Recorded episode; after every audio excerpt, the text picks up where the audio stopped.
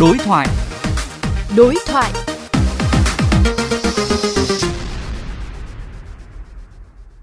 Thưa quý vị, trước những băn khoăn của người dân về tính hợp lý và hiệu quả của việc xây dựng 100 trạm thu phí phương tiện vào nội đô, nhiều ý kiến cũng đề xuất nên tính đến việc thu phí đỗ xe thật cao, kiểm soát chặt nhu cầu dừng đỗ trong khu vực đô thị, nhất là những khu vực cần hạn chế phương tiện thay vì thu phí vào nội đô.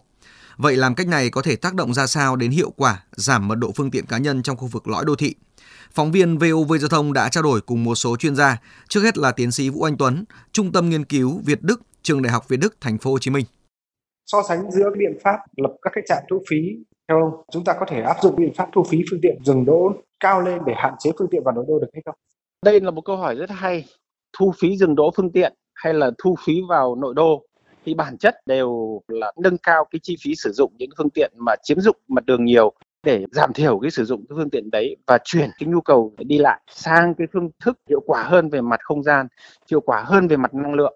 Đấy, ví dụ như là xe buýt hay tàu điện, thậm chí là xe đạp thì là giống nhau thôi.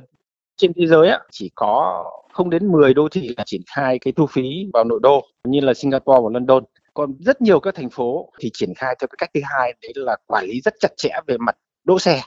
Ví dụ như Tokyo, Thượng Hải, Thẩm Quyến, Đài Bắc, Berlin chẳng hạn và cái phí đỗ xe này là thu rất cao. Đồng thời là hạn chế đỗ xe ở những cái khu vực mà có nhiều các tuyến giao thông công cộng thì họ làm rất tốt bởi vì là họ có một chính sách nhất quán từ đầu đến cuối và họ có một cái năng lực về kiểm soát thực thi, kiểm soát những cái hành vi đỗ xe trái phép là rất mạnh mẽ.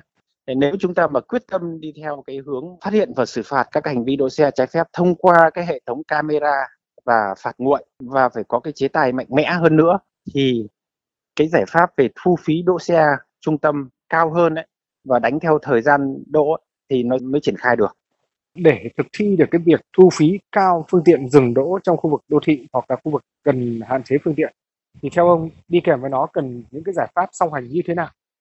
Cái giải pháp đó chỉ thành công và chỉ tạo được doanh thu và chỉ tạo ra thị trường cho các nhà đầu tư các cái bãi đỗ thu phí khi hành vi về đỗ xe trái phép được phát hiện một cách hệ thống, một cách chính xác và xử phạt kịp thời, xử phạt mạnh mẽ. Muốn vậy thì chỉ có áp dụng công nghệ thông tin thôi chứ chẳng có cách nào khác.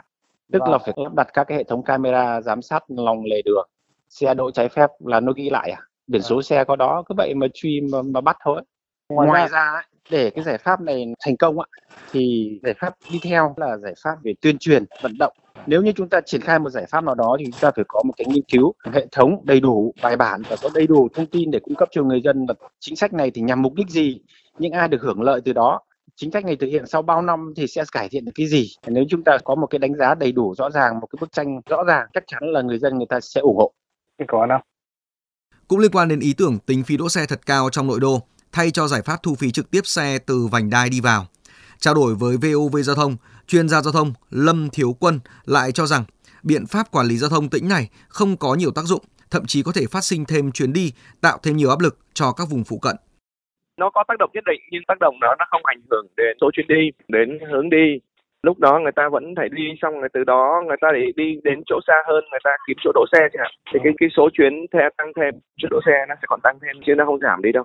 Nó giảm ít lắm, một thời gian ngắn rồi người ta nghĩ cái chuyện đó là chuyện đương nhiên, là người ta sẽ phải trả phí đỗ xe là chuyện đương nhiên.